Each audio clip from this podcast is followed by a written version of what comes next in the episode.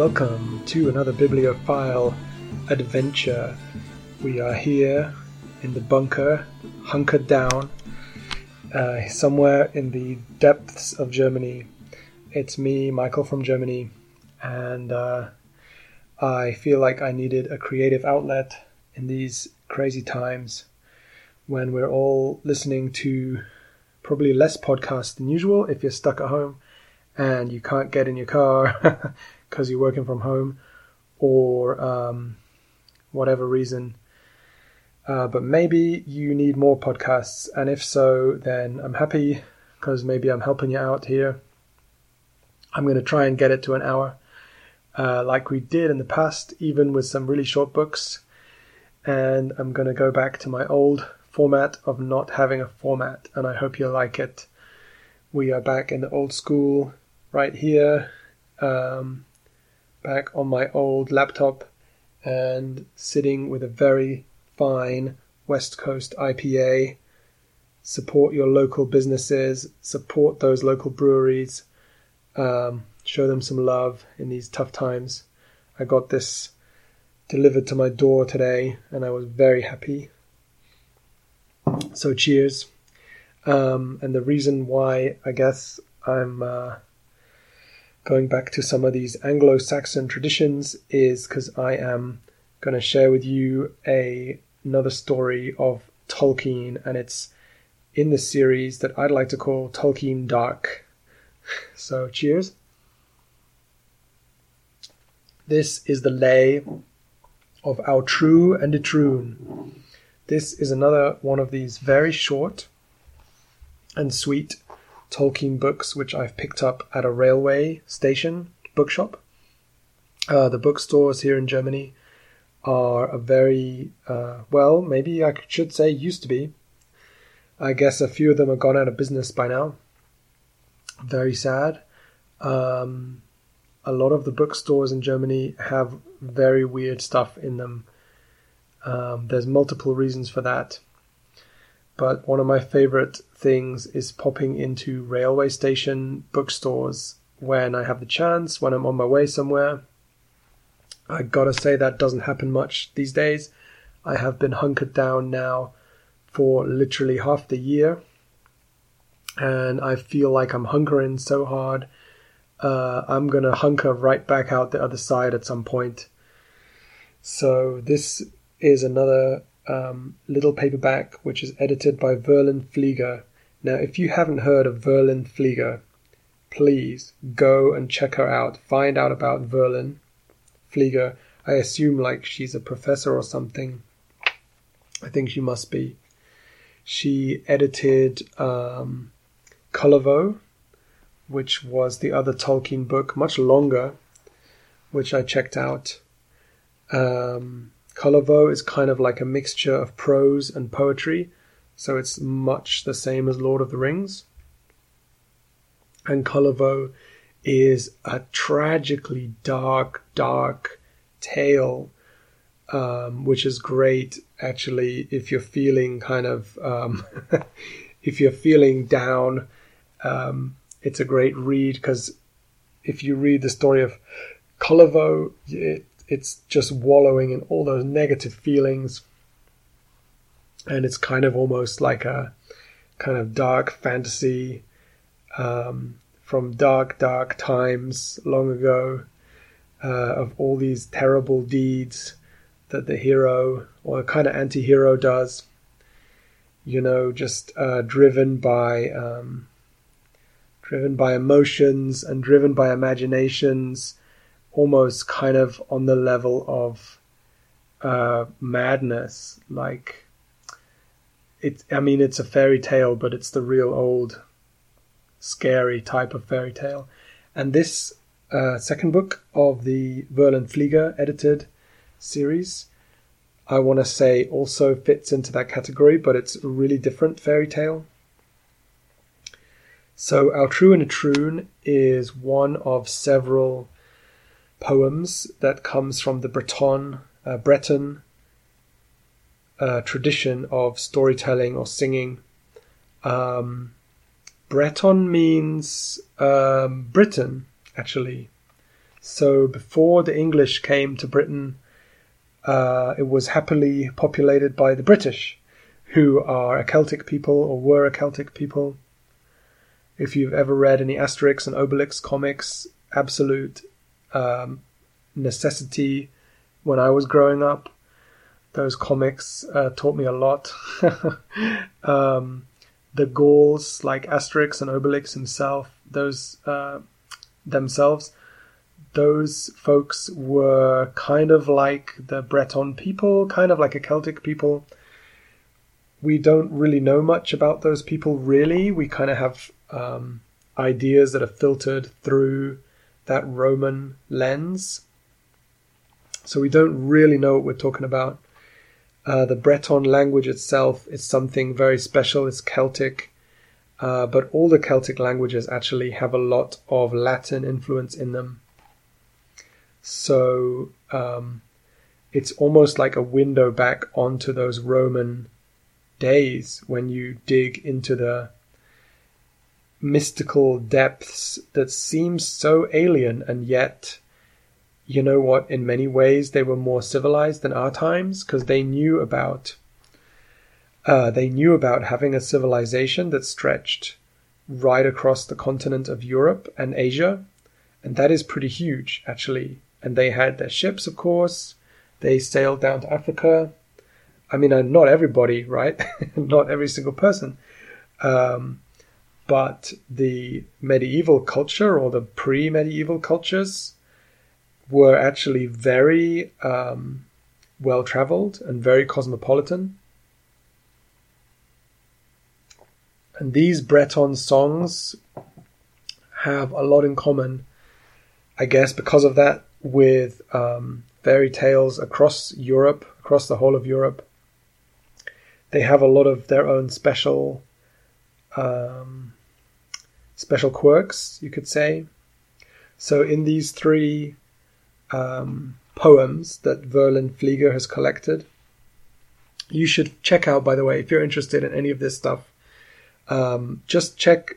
Um, there's a YouTube video of Verlyn Flieger talking about this poem and Kullervo.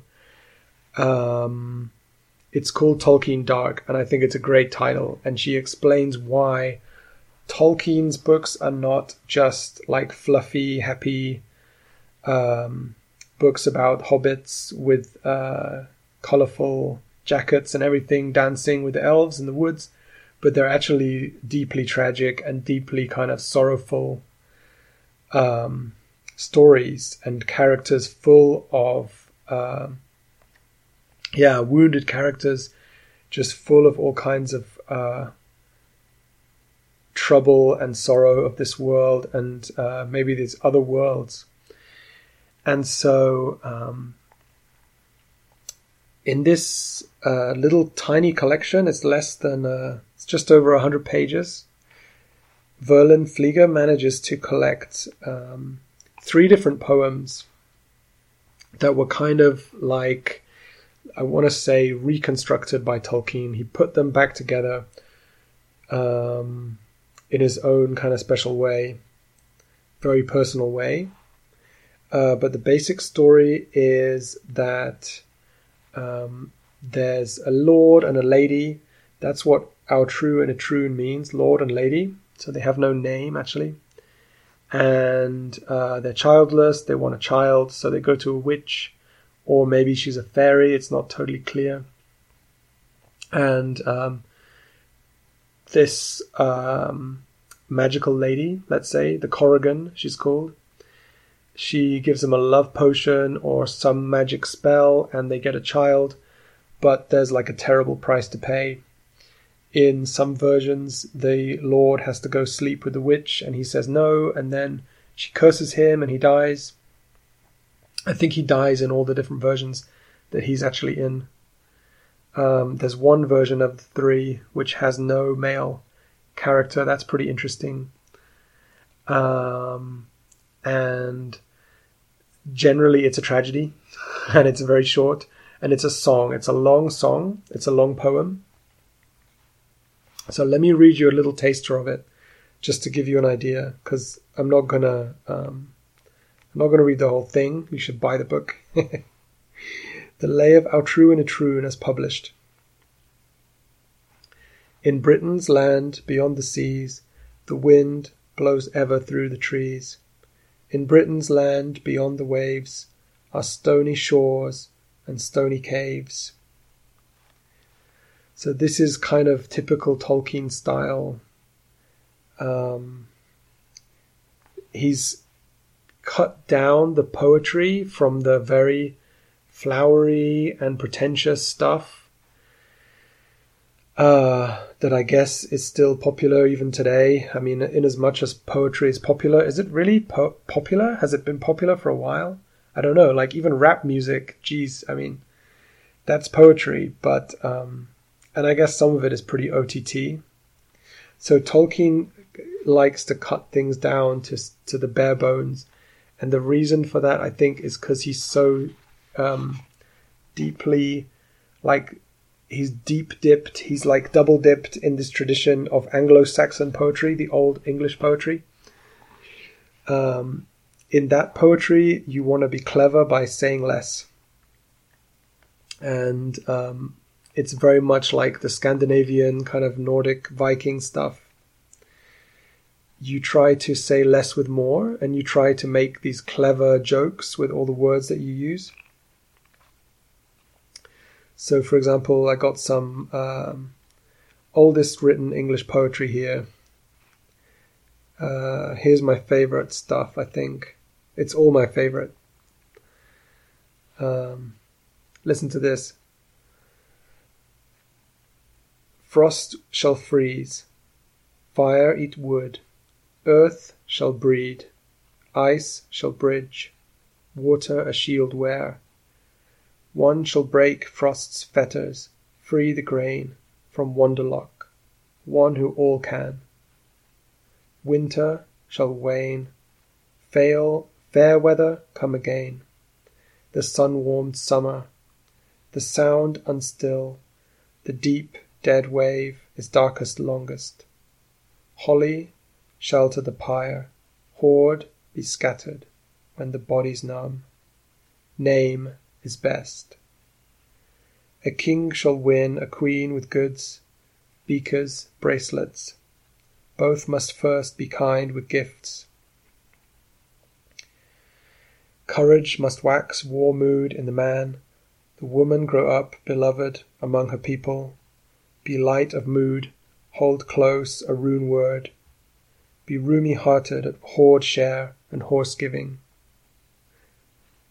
When the hall drinks, she shall always and everywhere, before any company greet first, the father of Athelings, with the first draught. It goes on, but you get it. There's um, alliteration, very, very simple.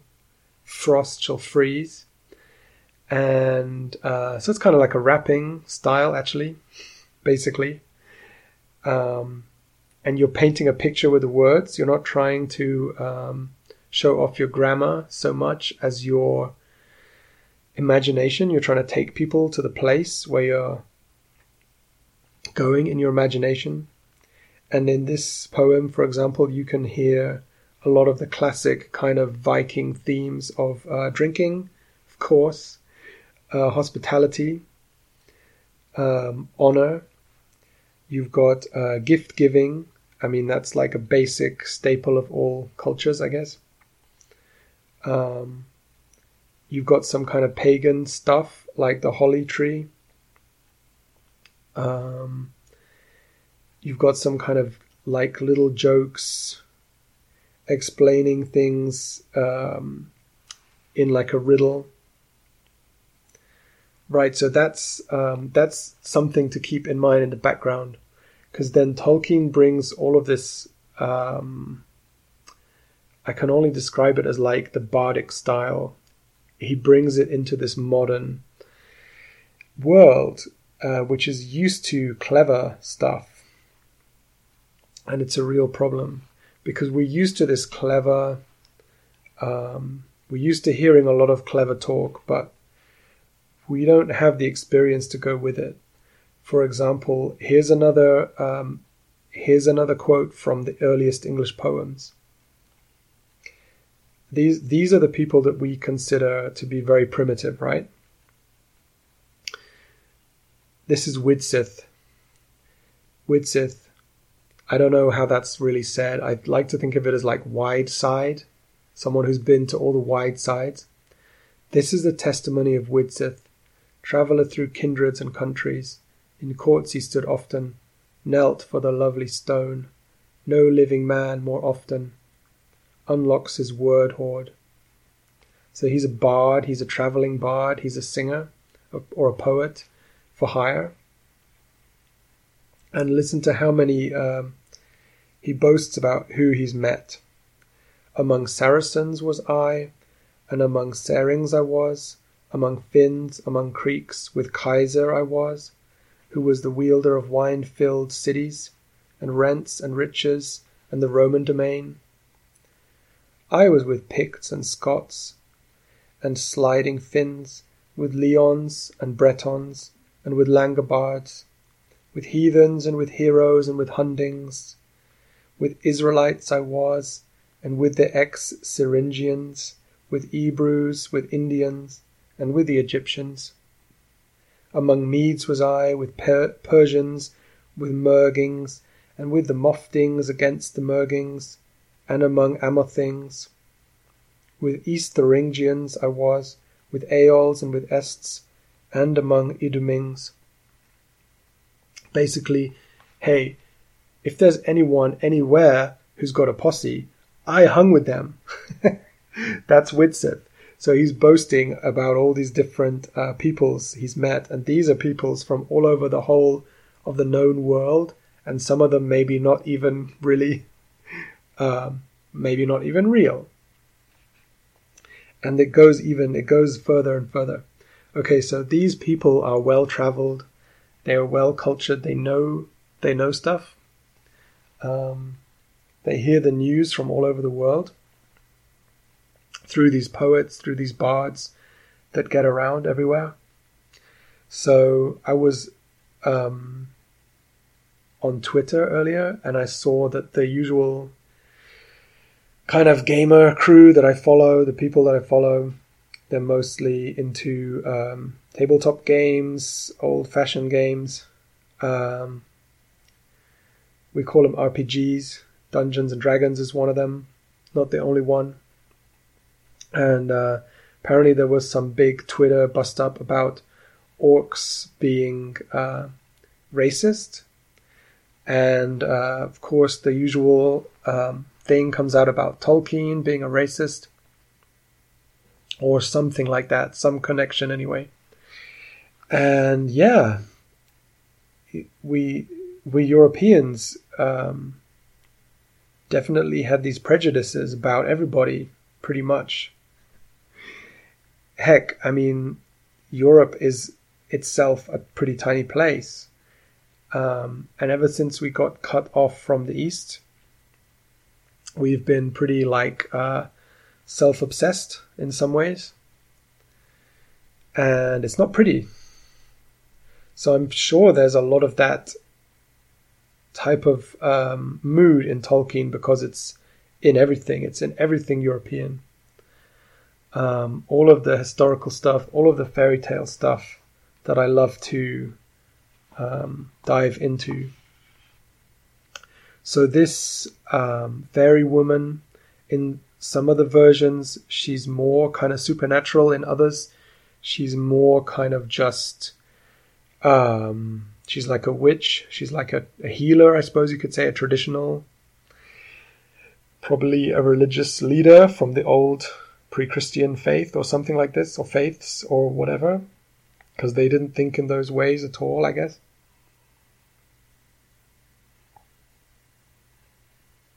And um, whatever she is, and I don't think we can ever answer that question, she represents the old ways she represents like the old world before Christianity. Um, in one of the poems, she's presented kind of um, sympathetically, I think. she's not in the poem. That's why maybe. um, it's from an old song. There are all these old songs. So in France, um, I don't know how much you'd even know about France. I mean, I I'm always surprised the more I learn about France. Um, England and France meant hate each other or something, have some rivalry. But to be honest, um, when you dig into it, England and France, I mean, there used to be one country for a long time, basically. And um, for sure, everybody who could read and write for a long time in England could speak and write French. Um, and that's where a lot of the English language comes from. That's why our spelling is messed up and stuff like that. Um, so French is basically like English with a different accent. Um, and the more I find out about France, the more it surprises me. Like a lot of this old kind of traditions, uh, a lot of the old folk songs and traditions you think of France maybe as a very um, what would you say? I mean, I'm trying to think of an American way to say this. I can't really, I can't really think of it. What do Americans think about France? I'd really love to hear that. Um, I mean, here we think of it as a very, um, I guess, liberal. It's a secular society. It's very kind of um, progressive, whatever you want to say. Um, but like for most of the history of France, it's been very Catholic. It's been very kind of like strict. You have all those stories of like the Three Musketeers, um, stuff like this, and there's always some very very scary church guy like pulling the strings behind the scenes and this kind of stuff. Um, but actually, in most of France, it's like a pretty wild place. Everywhere is different. Every region has its own traditions and songs and stuff, and basically their own language. Uh, actually, so it's a lot like a lot of places in Europe, I guess. hey, maybe in the States as well. and um, so you get these amazing songs from different regions. And in Brittany, that is a beautiful place, very wet, very cold, so a lot like Britain, and uh, certainly have good memories.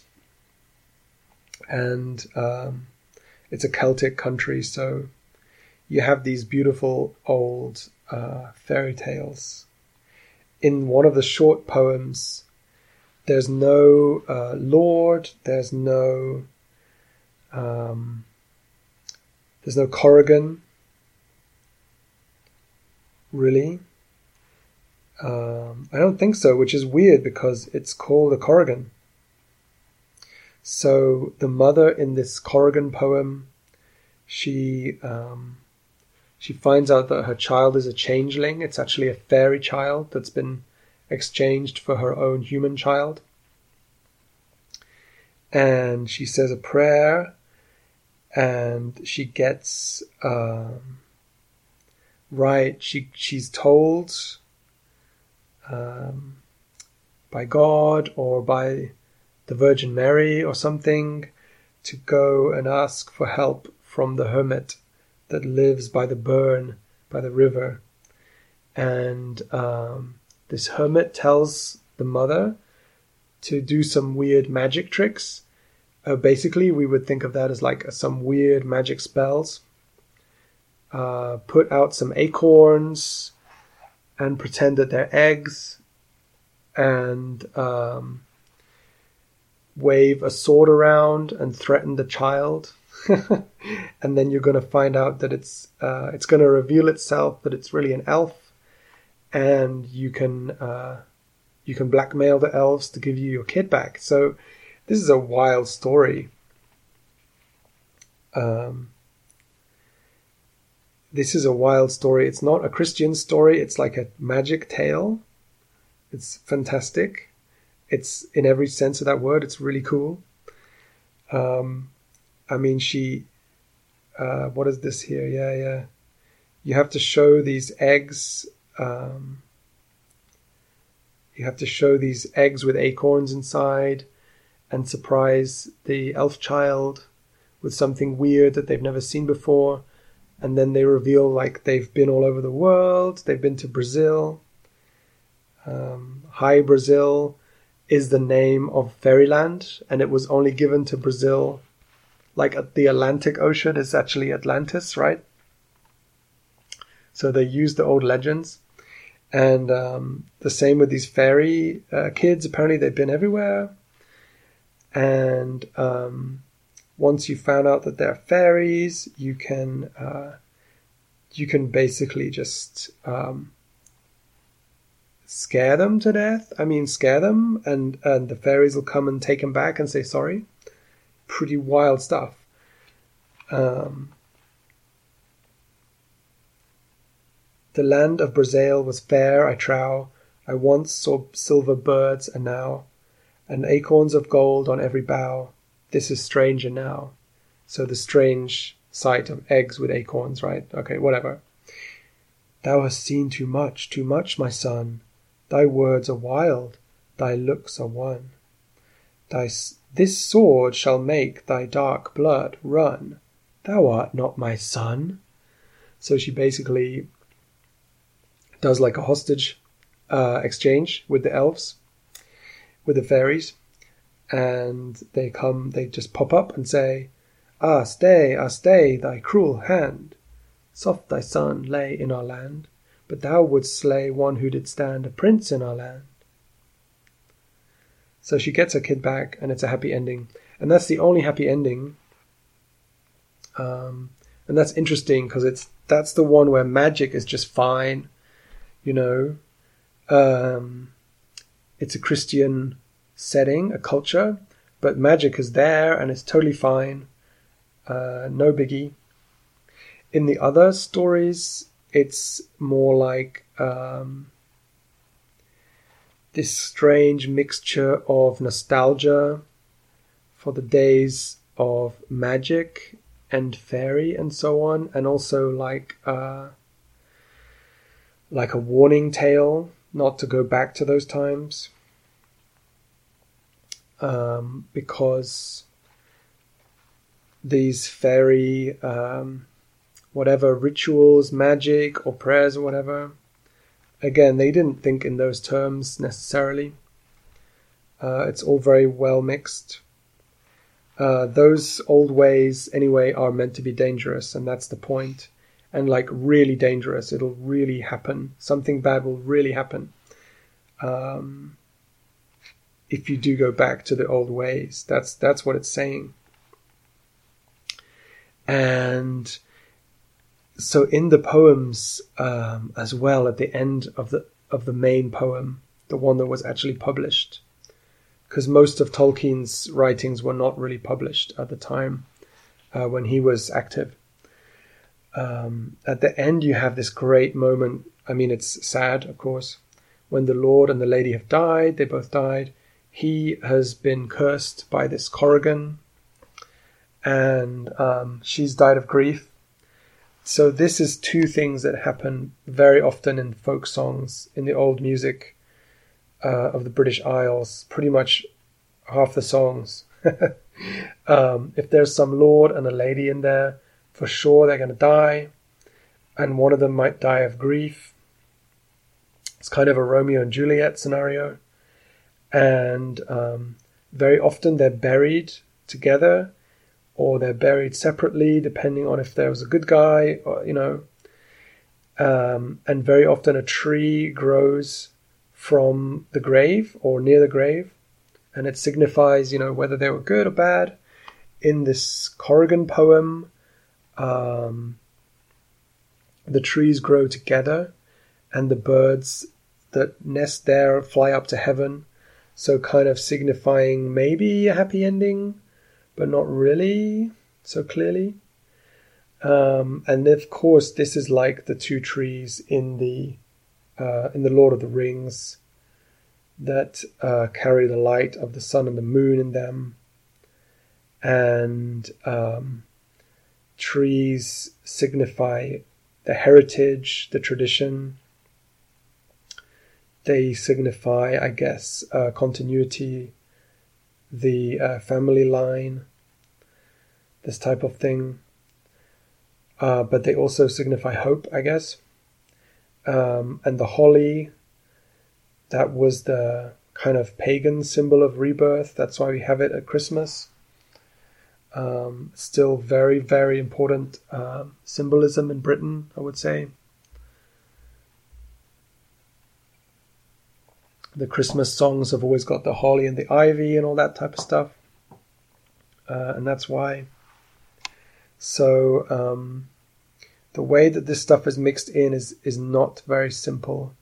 And it's, I think it's way too simplistic just to say, hey, these old stories, you know, they're racist or no, they're totally fine. I would say it's somewhere in the middle. And um, again, a lot of stuff I know in the United States, there was this famous satanic panic about Dungeons and Dragons. Is it really terrible? Is it bad? Like yes or no. I mean, it's it's a game where you you fantasize about um, killing monsters. It's violent, you know, it's terrible.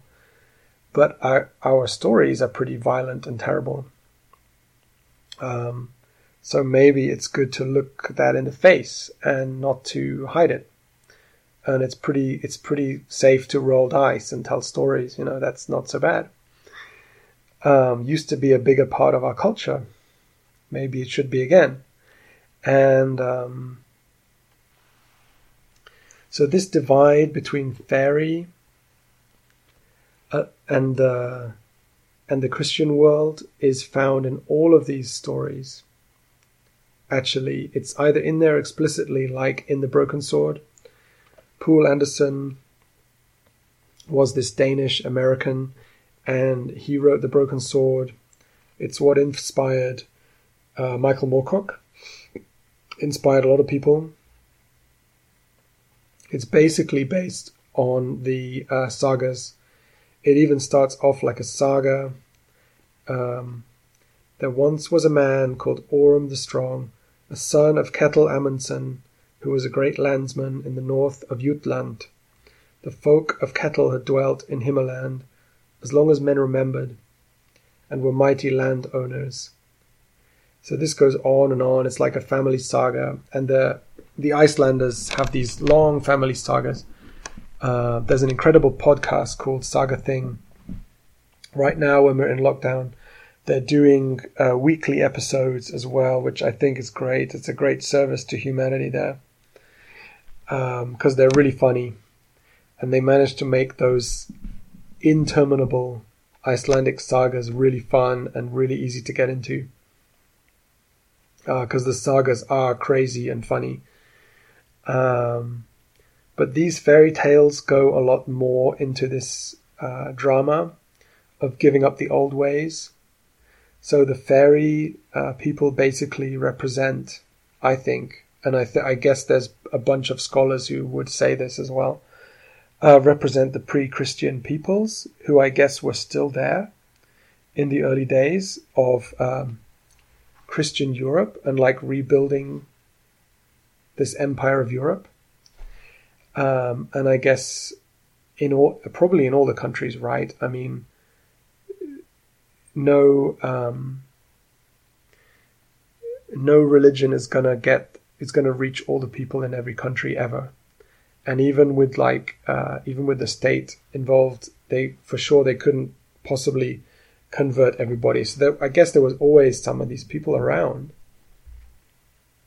Um, and the stories seem to pretty clearly represent that. So I'm making it even worse here. You know, it's not only like, oh, there's different countries and the people look different. Even within European countries, you know, there's this divide, there's this constant tension. And I think that we all kind of recognize some of that from even modern times when we're living through these things. Um, and maybe because we just don't remember our history that well, we don't keep those traditions alive, we are not that much better than those people back then. Um, and in some ways, maybe we are not that aware. We're not as aware of ourselves and our history and where we come from as we used to be. And we're not as kind of aware that there's stuff out there, other places, other ways of doing things, um, which we can learn from. It's even like an amazing thing that we get to meet people from different backgrounds and cultures and everything. Um, and it's something to boast about. So originally I wanted to do On Stranger Tides. So On Stranger Tides is the book, um, and I love this. It's the book that they based uh, Pirates of the Caribbean on. And if you've never read um, On Stranger Tides by uh, Tim Powers, check that book out. This is just, it's so indulgent. It's just great. Um, I wanted to go into it because it is so much fun um, but it is really deep. Going back to it, it's really detailed. Um, it has all of this detailed stuff about sailing. Um, what is it with American books and sailing? I mean, Moby Dick, come on.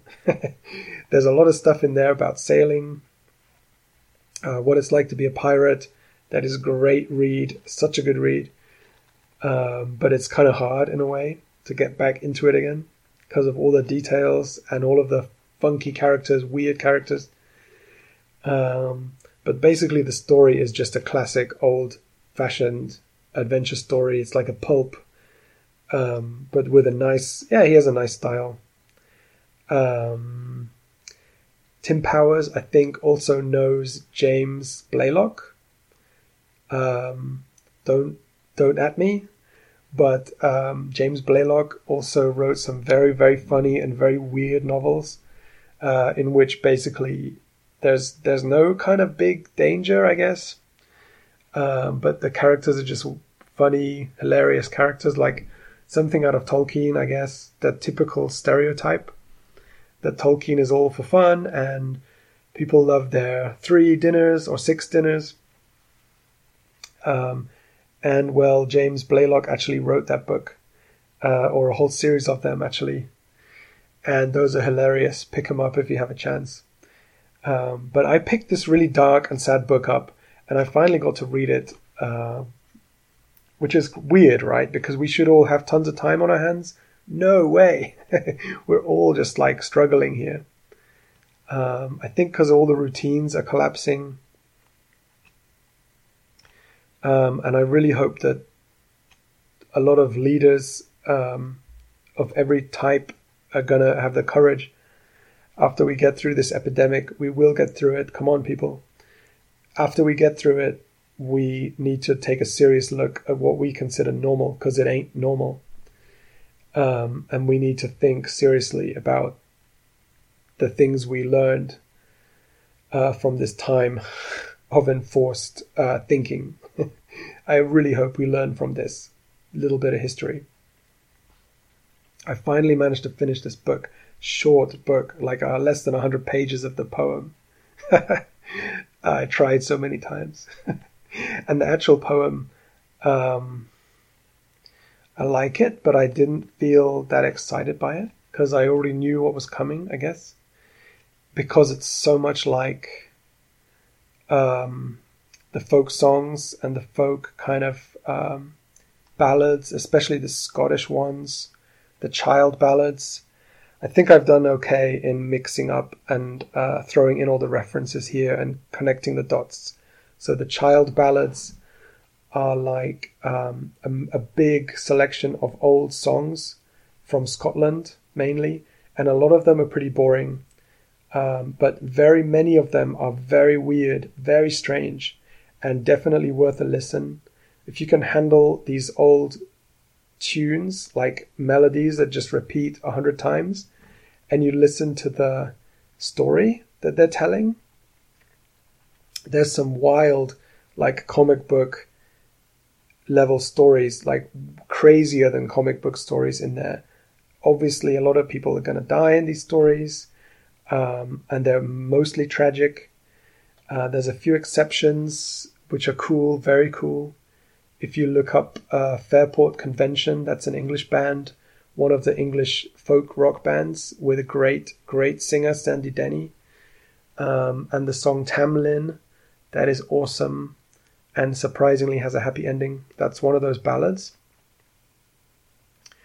Um, and I think what Tolkien was kind of creating was not so much more of the same, although, yes, he was. I mean, it's the same as all these folk tales. But um, trying to find this balance that he found in The Lord of the Rings, where he wasn't so preachy. I mean, goodness knows. Um, being British, he could be pretty preachy right? that's that's fair. Um, but um, when he managed to get his books like Lord of the Rings together, it's not uh, cringy, it's not preachy at all. It's pretty dark, it's pretty tragic. Um, and finding that balance for us today is really hard, I think. Getting the right notes of sadness in there that's that's that's what I want to say. Tolkien is good for giving you permission to be sad, man, and we really need that in these times. We need to feel that sadness and move on. Uh, and let's keep on doing that. Okay, peace and everybody stay safe, please. Michael from Germany, Bibliophile Adventures, signing off. Till next time.